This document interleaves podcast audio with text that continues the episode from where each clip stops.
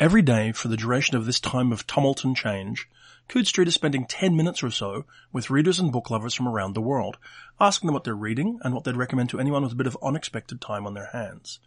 Today I'm spending 10 minutes with Hugo Award winner and best-selling author of the Laundry series, Charles Stross, who joins me from the wilds of urban Scotland. Hello, Charlie.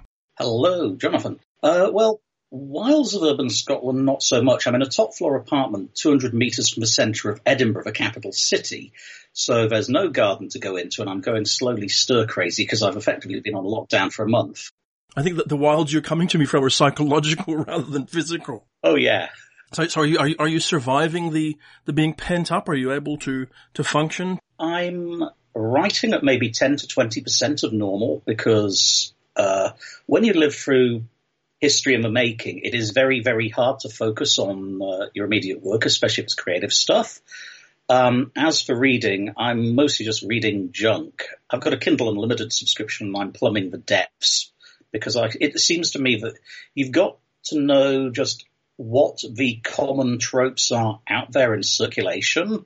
Um, micro subgenres you'll never find being published by the likes of Tor or Hachette, like for example Lit RPG. Mm-hmm. Um, this stuff is everywhere, and um, it's interesting and informative, even if I'm not writing it. Okay. Also, that's that's just an excuse. Actually, for slightly more chewy literature, I'm currently reading The Unspoken Name by A.K. Larkwood, which has been having a bit of a buzz. And next on the st- on the stack behind it is Middlegame by Seanan McGuire. Have you have you read Middlegame, or is that on the to be read pile? That's on the to be read pile. Mm-hmm. Um, the Thousand Doors of January. Mm-hmm. Was it the 10,000 Doors of January? That's one I'm intermittently dipping into and going back to because I keep getting into it a bit and then stalling. I'm probably only about 15% of the way in though, which is probably why I'm stalling. It's a little bit of a slow start. My take is it's a bad idea to go to authors for recommended reading because we read so much less than critics. We're too busy up our own heads creating stuff. So I'm actually a very unreliable guide to what you should be reading.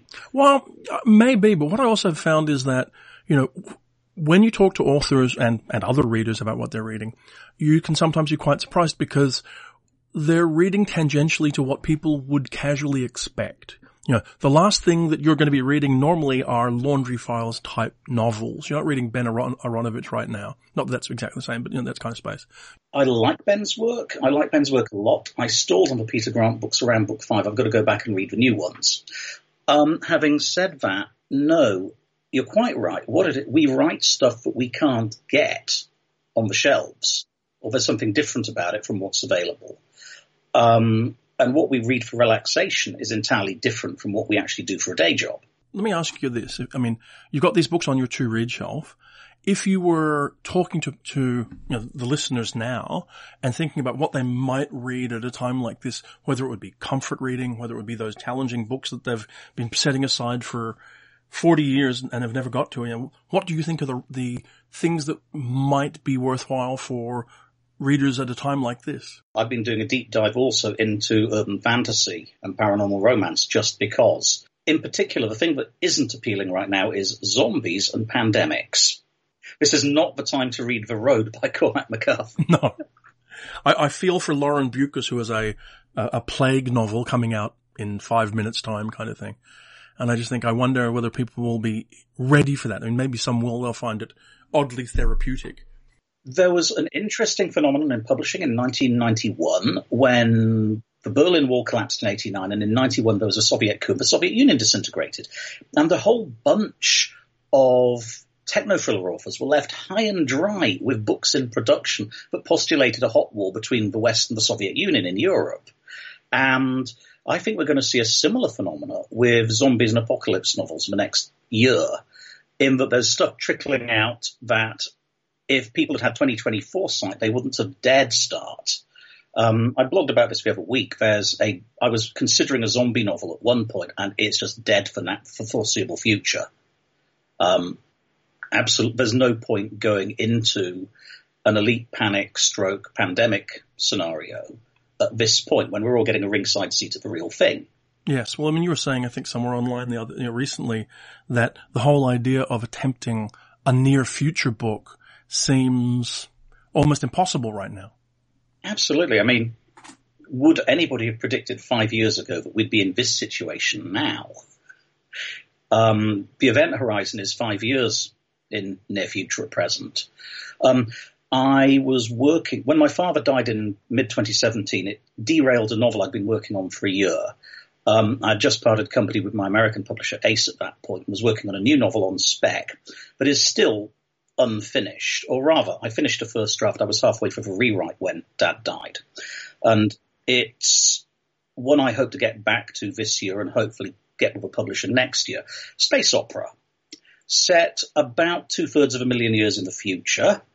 Our species is only known about through inference based on genetic studies as the last common hominid ancestor. Um, you know, we are as extinct as Australopithecines today, but there are still humans out there. And um, my primary goal for this was derail this Mr. Trump well, yes. I mean, I'm interested because I remember having a conversation with you at some point where you were saying that space opera no longer held any attraction, but obviously the, the need to get away from the present makes it much more um, intriguing. Absolutely. I have also handed in what I think for now is the last Merchant Prince's book, Invisible Sun. That got derailed by my editor David Hartwell dying, by my father dying, and then my mother dying, and now COVID 19 just came along too late to derail it, but it was a near thing, which is why that one's going to be five years late. I felt the need to give it a somewhat more upbeat ending than the previous books in that series, just because. well, let me ask you this, I guess, because the other thing we talk about is what, what you have coming out. Now, I know that as we near, much to my personal shock, the 20th anniversary of the beginning of the Laundry Files, you've got a new Laundry Files book coming out. What could you tell me about that and what else do you have coming? Okay, that book is titled Dead Lies Dreaming, and it should never have existed. Mm-hmm.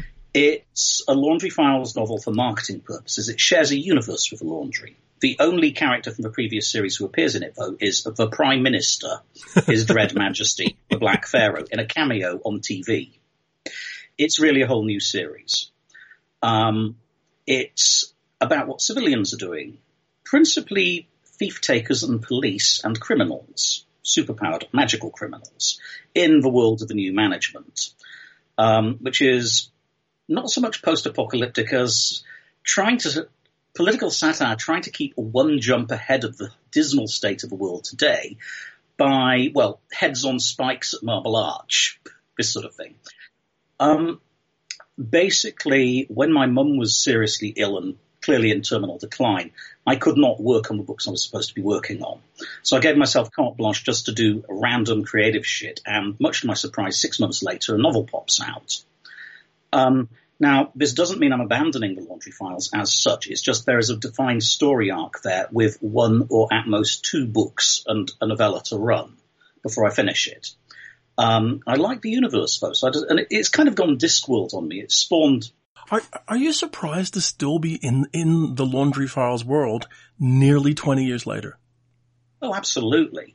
Um, I've got very little more to say about Bob. Um, Bob is getting one last novel and that's it. But uh, everything else has taken off. And um, the thing about Dead Lies Dreaming is I got to the end of it, then realized talking to some friends, but actually this isn't the end of that story either. So I'm currently halfway through the sequel. now, the original Laundry novels started out parodying specific British spy thriller writers. Um, I iterated through Len Deighton and then Ian Fleming and um, Anthony Price and Peter O'Donnell. Um, you might not be too surprised to learn that Dead Lies Dreaming and the probably not yet titled officially sequel, tentatively called Meat Lies Bleeding, riff off different genres. Specifically, Dead Lies Dreaming is Peter Pan. Grown up adult criminal Peter Pan versus the Necronomicon. Um, let us remember Peter Pan is a, the original book, Peter and Wendy by J.M. Barrie is really, really dark. Um, Peter is an urbane sociopathic serial killer and kidnapper of children um, who is so alienated his own shadow won't stick to him. Um, and the story was written by Barrie as a way of explaining to children in Edwardian England why their brothers and sisters aren't coming home from a hospital. Because infant mortality before age five back then was about 20%. Um, small children had to know about death. Um, so I basically riffed off Peter Pan in the Laundry Universe, and it oddly worked. And I'm probably not giving too much away if I say that the sequel one is riffing off two different sources. One of them is Sweeney Todd, and the other of them is Mary Poppins. Ah, it sounds like Um, uh, it sounds like fun. Yeah. And I have some notes scribbled on the back of an envelope for book three of the series, should I get there. Um, all I know about it for sure is Charles Kingsley's The Water Babies with deep ones. well, it, look, it does But, sound like yeah. distracting yourself was worthwhile. yeah. But I'm not going to go on to book three for a while because first I've got to go back to the space opera from Yeah. 2017 Ghost Engine, which to my embarrassment, Orbited actually bought in the UK, even though it has no U- US publisher. And they've been very patient with me and I'm determined to actually finish it and hand it in. Before it's more than five, before it's five years late, like uh, like Invisible Sun, which is coming out next March in theory. Well, I, I mean, it's on my editor's desk. I shall look forward to Ghost Engine. It sounds fascinating. I have Dead Lies Dreaming here. It'll be out fairly soon. Uh, and hopefully, even with all of the madness out here, people will be able to get hold of it from local independent bookstores and online and all that kind of thing. I hope so. I really hope so, because the book industry in general is go- is going through convulsions at present. It is. It is. We ha- I mean, hopefully there will be another side to this. I mean, I, there will be, obviously, but I mean, hopefully it will be non less apocalyptic than we fear. What I know about what's happening now is I'm hearing very little from my editors because they're scrambling like crazy to ensure that the books that come out in the next two or three months don't crash. Yeah. which is likely to happen if they don't get out there and push. Because printers are shutting down, bookshops are closed, ebooks are doing fine, but not everybody reads ebooks, and they're in the tank if they don't do something about that. Yeah. I have no expectation of getting any. Uh, I, no, sorry. Let me rephrase. I would be utterly unsurprised if the publication dates for Dead Lies Dreaming and Invisible Sun don't get pushed back a few months Yeah. simply because they need breathing space. Yeah. Um, having said that, those books, uh, Dead Lies Dreaming is actually in production. I'm waiting for page proofs. Yep. Invisible Sun is in edits. Yeah. So it could drift a while. Yeah. Anyway, well, uh, Beyond that, you just have to Yeah. wait and see. Beyond- yeah. Who knows? beyond that, yeah, beyond that, the next two books, the sequel to Dead Lies Dreaming, working title is Meat Lies Bleeding, but that's subject to change. Dead Lies Dreaming was originally Lost Boys before Yep. a TV show came out with that name. yeah. Um, never argue with a TV show in Amazon search. yes. Nobody will find your small book. Um, well, that book is half written. Beyond it is the big space opera Ghost Engine, which. I was halfway through a rewrite of when things went bad. And after that, who the hell knows? Because at that point, we're talking middle of next year, Yeah. Let's wait. at the writing end. Yeah. Well, look, I want to say thank you so much for making time to talk to us today. I genuinely appreciate it. It's been great. And hopefully we'll see you somewhere down the, down the road. And hopefully the, you know, when Dead Lies Dream comes out, it will fall into the hands of all of the eager readers who are going to enjoy it. Yep. Thanks very much for inviting me. And I hope everybody does like what I'm working on. Okay.